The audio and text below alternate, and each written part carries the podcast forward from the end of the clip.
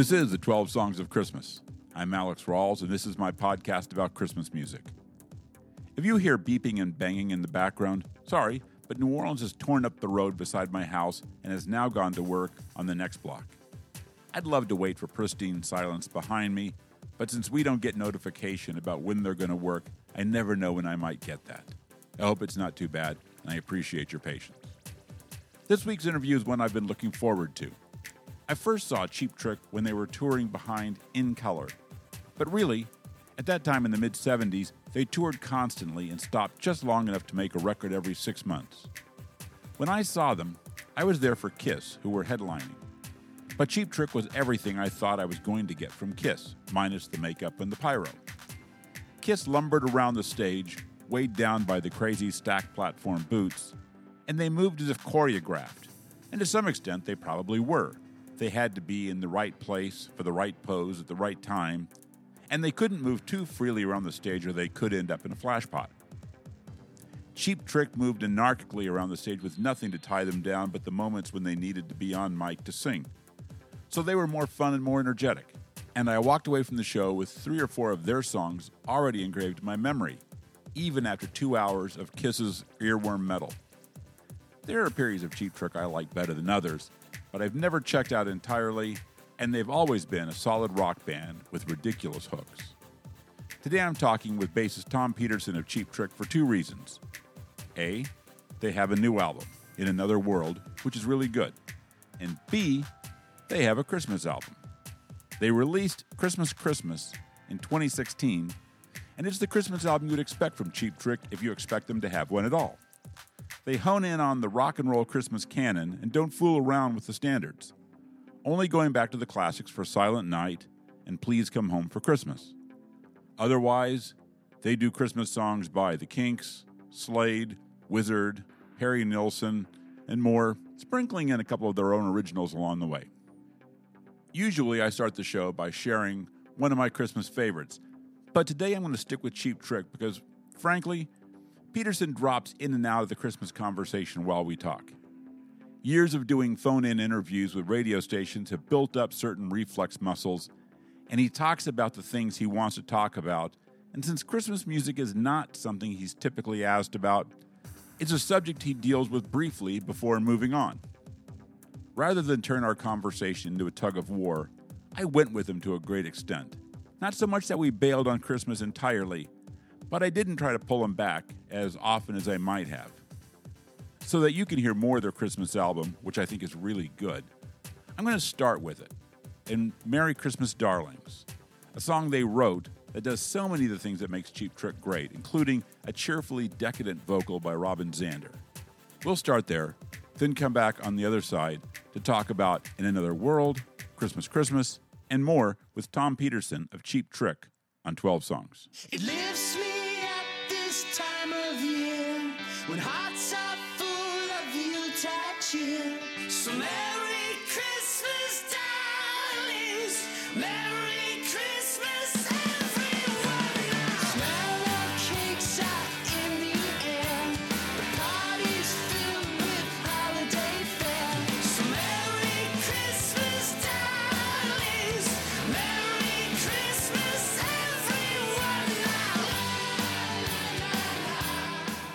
Did I read correctly that you had uh, In Another World done before, co- before the COVID shutdown? Yes, it was done in 2019, and we were going to put it out at the beginning of last year, 2020, and that didn't happen. So it was all finished before any of this went down. Even though it doesn't sound like that, it sounds like so much of it relates to what was going on, but it really was it's just such a coincidence. What was it like to have a finished album sitting in the can for a year? Well, we weren't really thinking of it that way because of all the other stuff that was Sure. going on. I mean, well, we it, it was more unusual to us to not be able to work at all. That really never happened. Having stuff in the can, that's always a good thing. It's like, okay, we can we know we can use this for something. We don't have to, you know. It, it's always good to have as much as you can in the can. Right.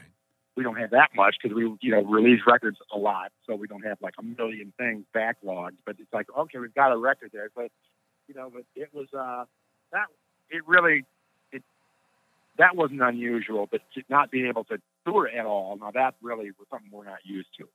Was it ever tempting to go in and mess with it some more, to to tweak it, or you know, second guess the you know choices you'd already made?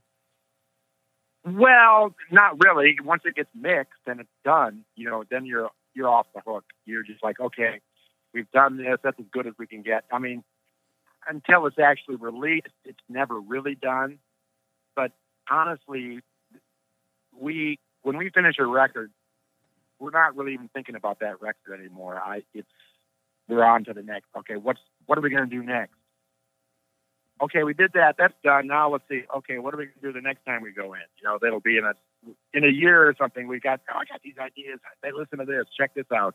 A couple of the things went in late on that record that you know we thought it was done, and then we you know we came up with a couple of ideas, and it was like everybody said, "Yeah, that really is cool. Let's do that too." You know, so I think "So It Goes" was one of those songs that came in at the end, and "Final Days" was where we thought the thing was done. Like, hey, look, check these things out. It's like, wow, okay, let's do those too. But overall, that thing was done in 2019.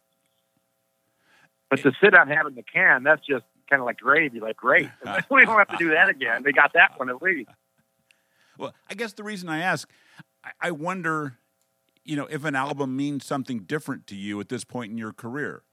You know, Not, when you not are really. No, it's it's that you know we want to do something we're really proud of that we can play for our peers, our friends, you know, and you know that we're proud of. Whether it's successful or not, it doesn't have any bearing on that as to what we put on records. We don't know what people want to hear. We don't know. Yeah, not, not that we don't know, but we don't. Well, we don't really. We just do these things for our own enjoyment, and it's really music that we personally want to hear ourselves. So luckily, we the guys in the band generally have the same taste in music, so we like basically the same kind of things. It's not like one guy's off and you know wants to do polka music and one guy wants to do freeform jazz. It's not like that at all. It's a ridiculous comparison, but what the hell? But are there things that for are are there things that you like, you know, better than they do, or things that they like better than you do? You, have a, you mean different songs I on mean, different I mean, more likely, Well, yeah. you know, are, is, is there is there somebody who really really likes a melo- uh, a very melodic song, and is there somebody who really just you know who want who would be happy if y'all just hit it as hard as you can as often as possible? Not really. It just depends on the songs. It's kind of like when people had, when people, people will give us songs like, "Oh, here's a perfect song for you guys to cover to do," or "Here's a song I, you know, we wrote for you," and it's always something that, yeah, it sounds like us, but we already do that. We're really, if somebody was going to come up with song ideas for us, we'd prefer it to be something that we didn't think of. Like, hey, that's wow, I wish I'd thought of that. That's a, that's really cool. It's so it's something usually kind of off the wall. So, you know, we do what we do anyway. We don't need to hear, you know, you know, record people's songs that sound like us in the first place. And we already do that. Sure. So I don't know. You know, we're just, you know, we just try to make the best record we can. That's in our own opinion that we can play for you know our friends and like, oh, that's cool. You know, Yeah. it's like a, it's kind of like a hobby that's gone well. You know, we're lucky we've had enough success where we can afford to continue. So that part's good.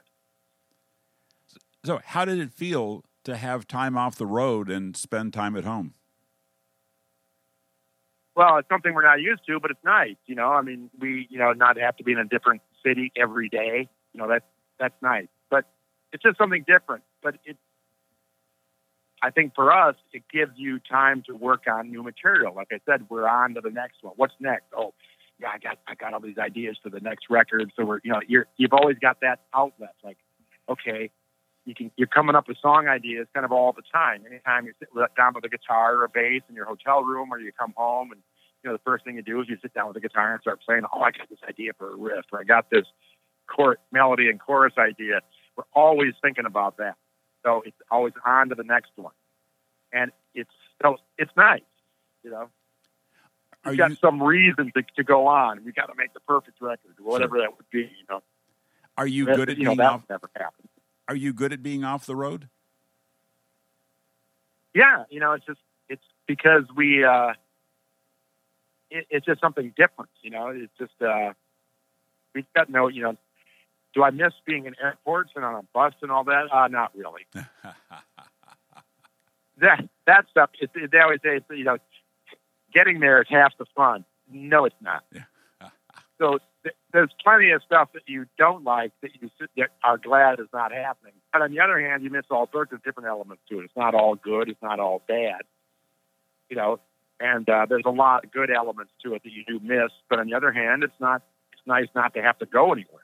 Here comes the summer, the summer.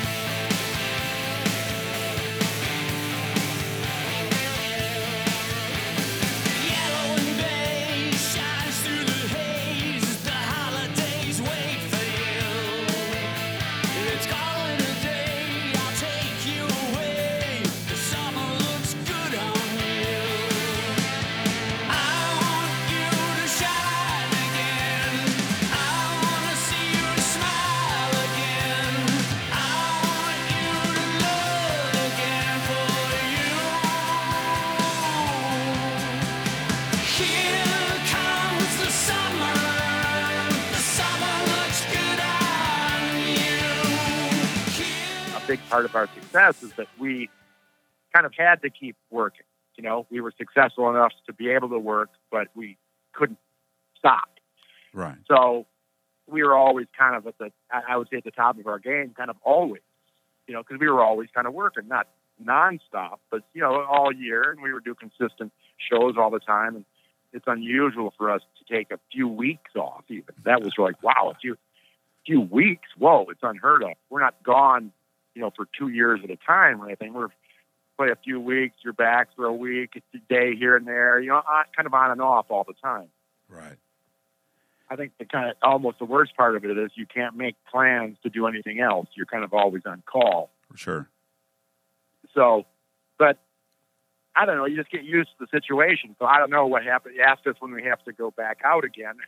Yeah. so now what do you think? Like, oh yeah, now I'm used to being at home. I don't know. You know, you get used. We're used to being in every damn situation. You know, sleeping in a different bed every night, sleeping in a in a in a bunk in a you know in a bus. Go. You know, it, it, it everything is different. We're not used to having you know, the same thing. You know, any consistency. We're just always all over the place. Right. Like, oh, I need my favorite pillow here. It's like pillow. You know, if anybody got a pillowcase, I can put my laundry in it. That's my pillow. You know.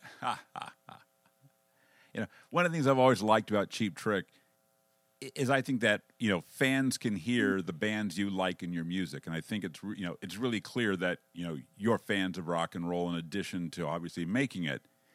Is it hard to stay a fan of bands after so long in the business? A, a fan of bands in general, or just our I mean, no, of, of yeah, of bands. I mean, the bands that you the bands that you like or the bands that you liked. Uh, is it hard to, you know, does being in the business change your relationship to the music that you've loved and the musicians you've loved? No, because that that's the kind of thing where you have no real choice into what strikes you or what you like. You know, right? you can try to like certain things or like, oh, get it, yeah, that's interesting and all that. But some things, you know, you can't help it. There's no accounting for taste. You know, it's like, I can't believe I like that song. It's they're like, wow, or you know, you- or somebody else will hear something and go, God, I just love this. Like, oh my God, that's awful. You know, I don't know. Yeah. So no, not really. It's like if you hear something like wow, it's always something that you you hear something that's so- so great that you just love it. But on the other hand, something kind of dies inside of you because like, damn it, I wish I'd thought of that. right. No, like I love that, but on the other hand, like, dang, that's it's like, oh my god, that is so good. Like, I, I suck, right? This is why can't I come up with an idea like that? You know, so it's you, you know how it is. It's you just you hear music and it just strikes a chord with you, so to speak. It's like you can't help it. Yeah.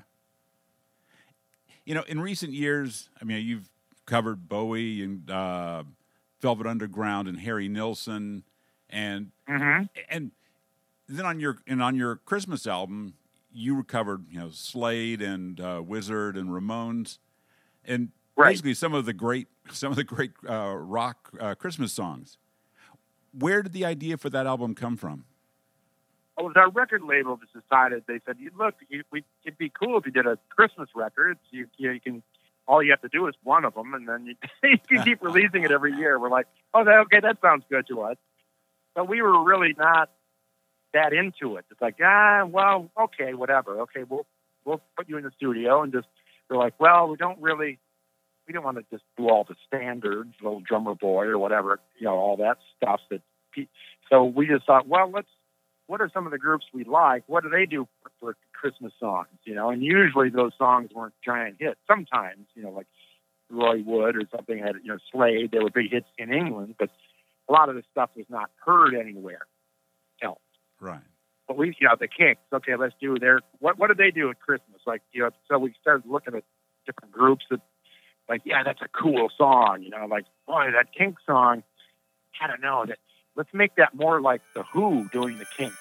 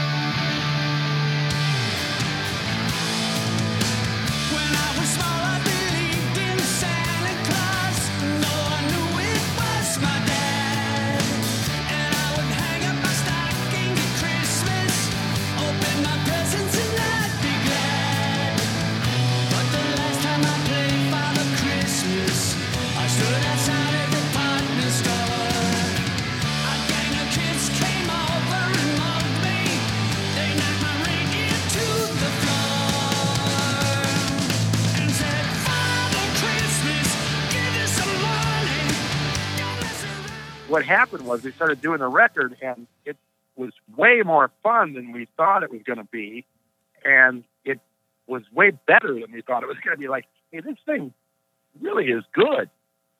You know so we were like really pleasantly surprised like wow this isn't just some dopey christmas record like a throwaway thing and which would have been something we wouldn't normally do. You know we didn't want to do that kind of a thing. So we were like okay we'll try this. And it's like wow this really yeah, let's do uh, that song and uh, let's make it sound like Oh Darling from the Beatles. It's like, all right, you know, you can kind of jump around and steal things from other people and put them in somebody else's song. It's like, wow, that's cool. You know, we were, it was fun. And it's, you know, we had a bunch of cool songs to work with. And we did, you know, a few of our own songs too, but we didn't have to come out and write 12 Christmas songs uh, ourselves you know, we'd already had people that had success with these. Okay, we already, at least somebody somewhere thought these songs were great, us included. So let's go for it. But, and we can keep releasing it every year, and maybe we'll get lucky. Yeah, it's a great record. Uh, Yeah, I think it's great too. We were really pleasantly surprised. I think that's one of the records we had no clue that it was going to come out that good. yeah, I don't know if that many people have heard it, but you know, there you go. That's just, that's the story of our career. yeah, right. Like, yeah, if we like it personally, that's all we can do, and you know that we go, you know, hope for the best. I, I have to say, I thought um, "Merry Christmas, Darlings" was is is one of the for me one of the great sort of rock Christmas songs, and that I I love Right. I, I love Robin's delivery on it. It has all of the rock and roll attitude, all of kind of the backstage party, but it also has Christmas, and so it nicely combines a handful of things. Yeah, it's different because that's one of the you know, it's not every song on there was really a something you would expect to say, oh, like not that song again. You know, there were a few on there, but I think we tried to make them different. You know, we did, you know, Run Run Rudolph. Okay, yeah, everybody does that song, but we thought, you know, let's make that thing sound like uh, let's do that, but let's do it like how would status quo do this? Some random thing like, okay, cool. It sounds like status quo doing Run Run Rudolph, you know.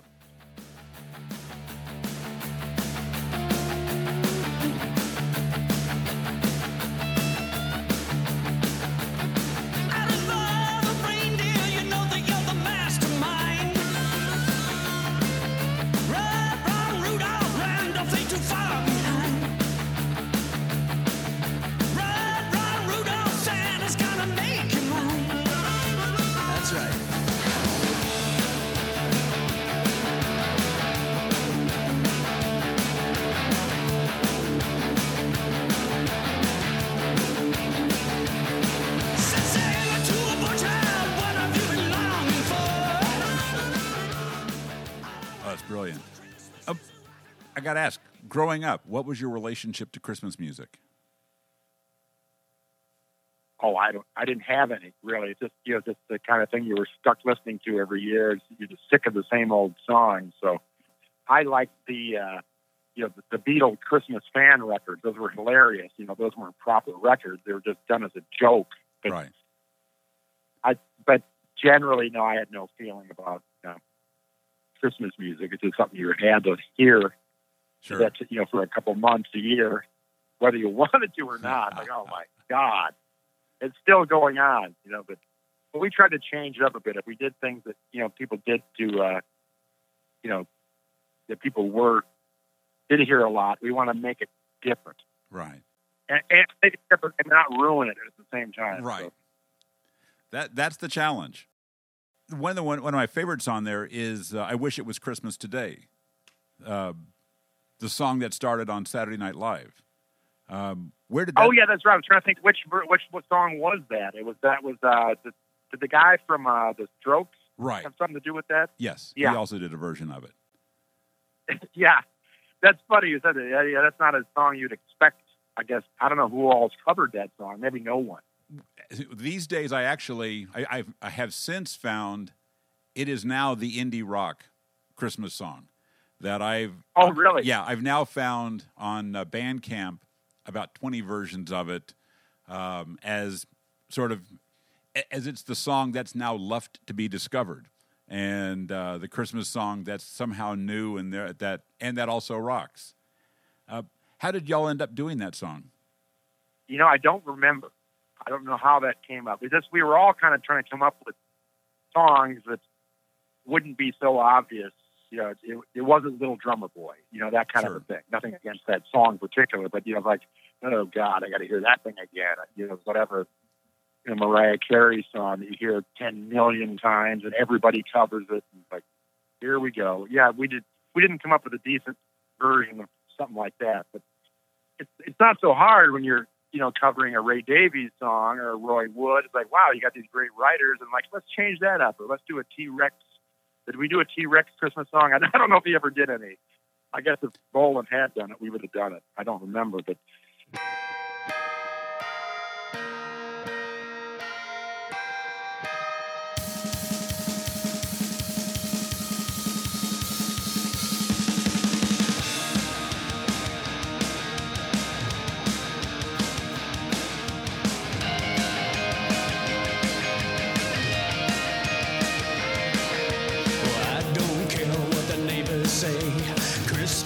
time is near. I don't care what anyone says. Christmas is full of cheer. All I know is that Santa's sleigh is making its way to the USA. I wish it was Christmas today. I wish it was Christmas today.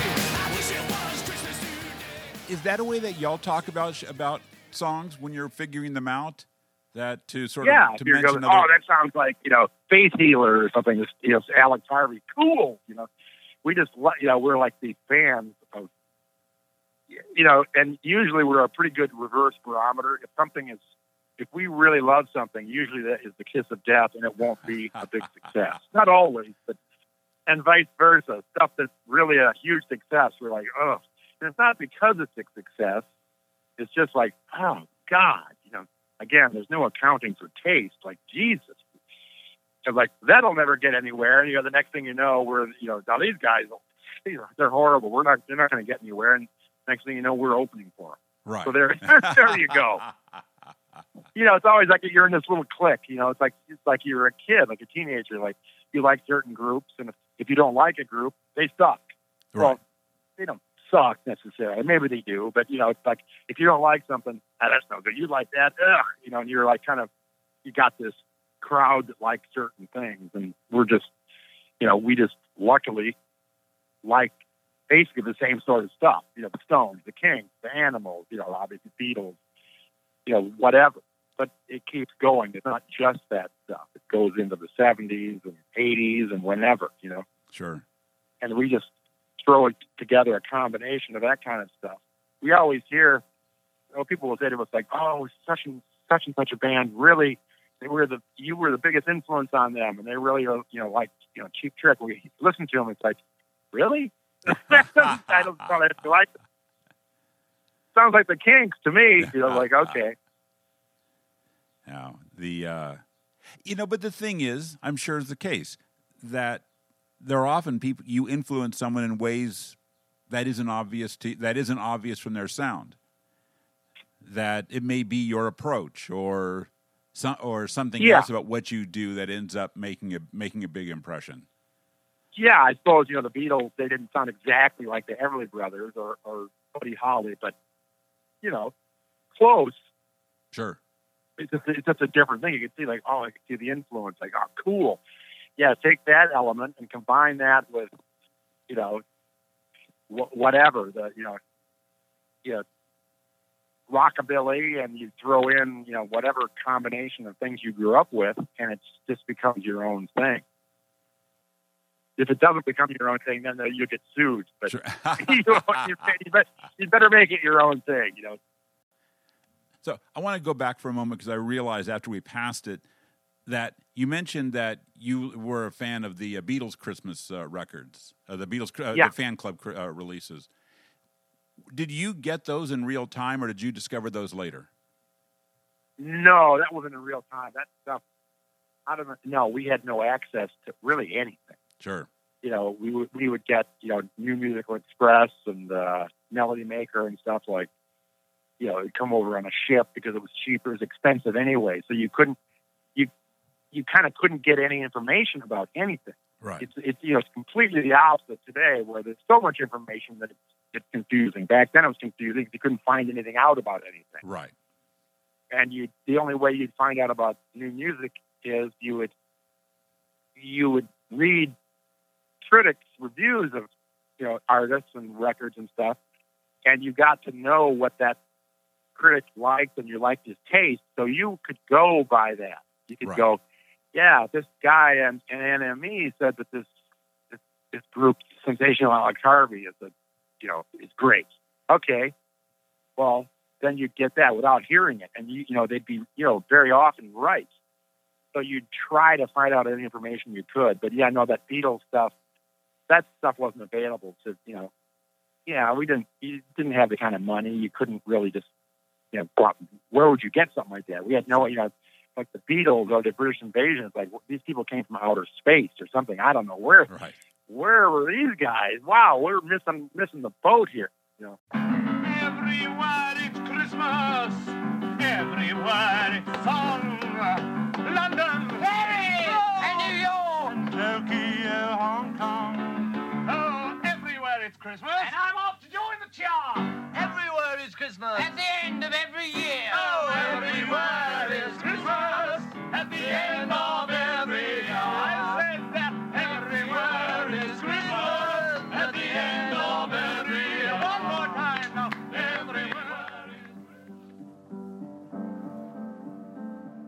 uh, yeah, I suppose if I had joined the Beatles fan club and of which I didn't do, but it's uh, you know, we were just desperate.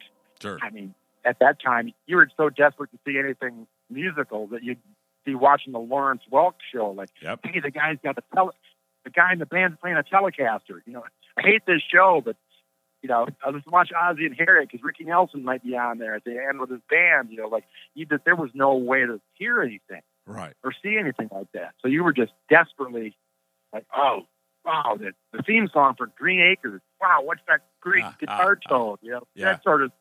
It sounds ridiculous now, but you were just desperate to find anything out. Oh, I remember watching the uh, the uh, Bing Crosby Christmas special that Bowie was on because you just because you just didn't get Bowie on television, and so That's exactly right. That's a good example. yep, That's a little later, but you know, Yeah. it's still it's the same thing. yeah, Yeah, you'd watch. Okay, the Rolling Stones are on Dean Martin. Did I like Dean Martin? No, I was a kid. That was old, you know, old people's music. You know. Yeah, it's your eye like a big pizza pie. No, that wasn't my thing. The Rolling Stones, all right. You know, so you sit and watch the Dean Martin show to see the Rolling Stones, or I love the Smothers Brothers, so that was not a hardship to watch. But you know what I mean? Sure. Just you uh, see these programs and you know you just watch it because you had to. Yeah. There was no no other choice.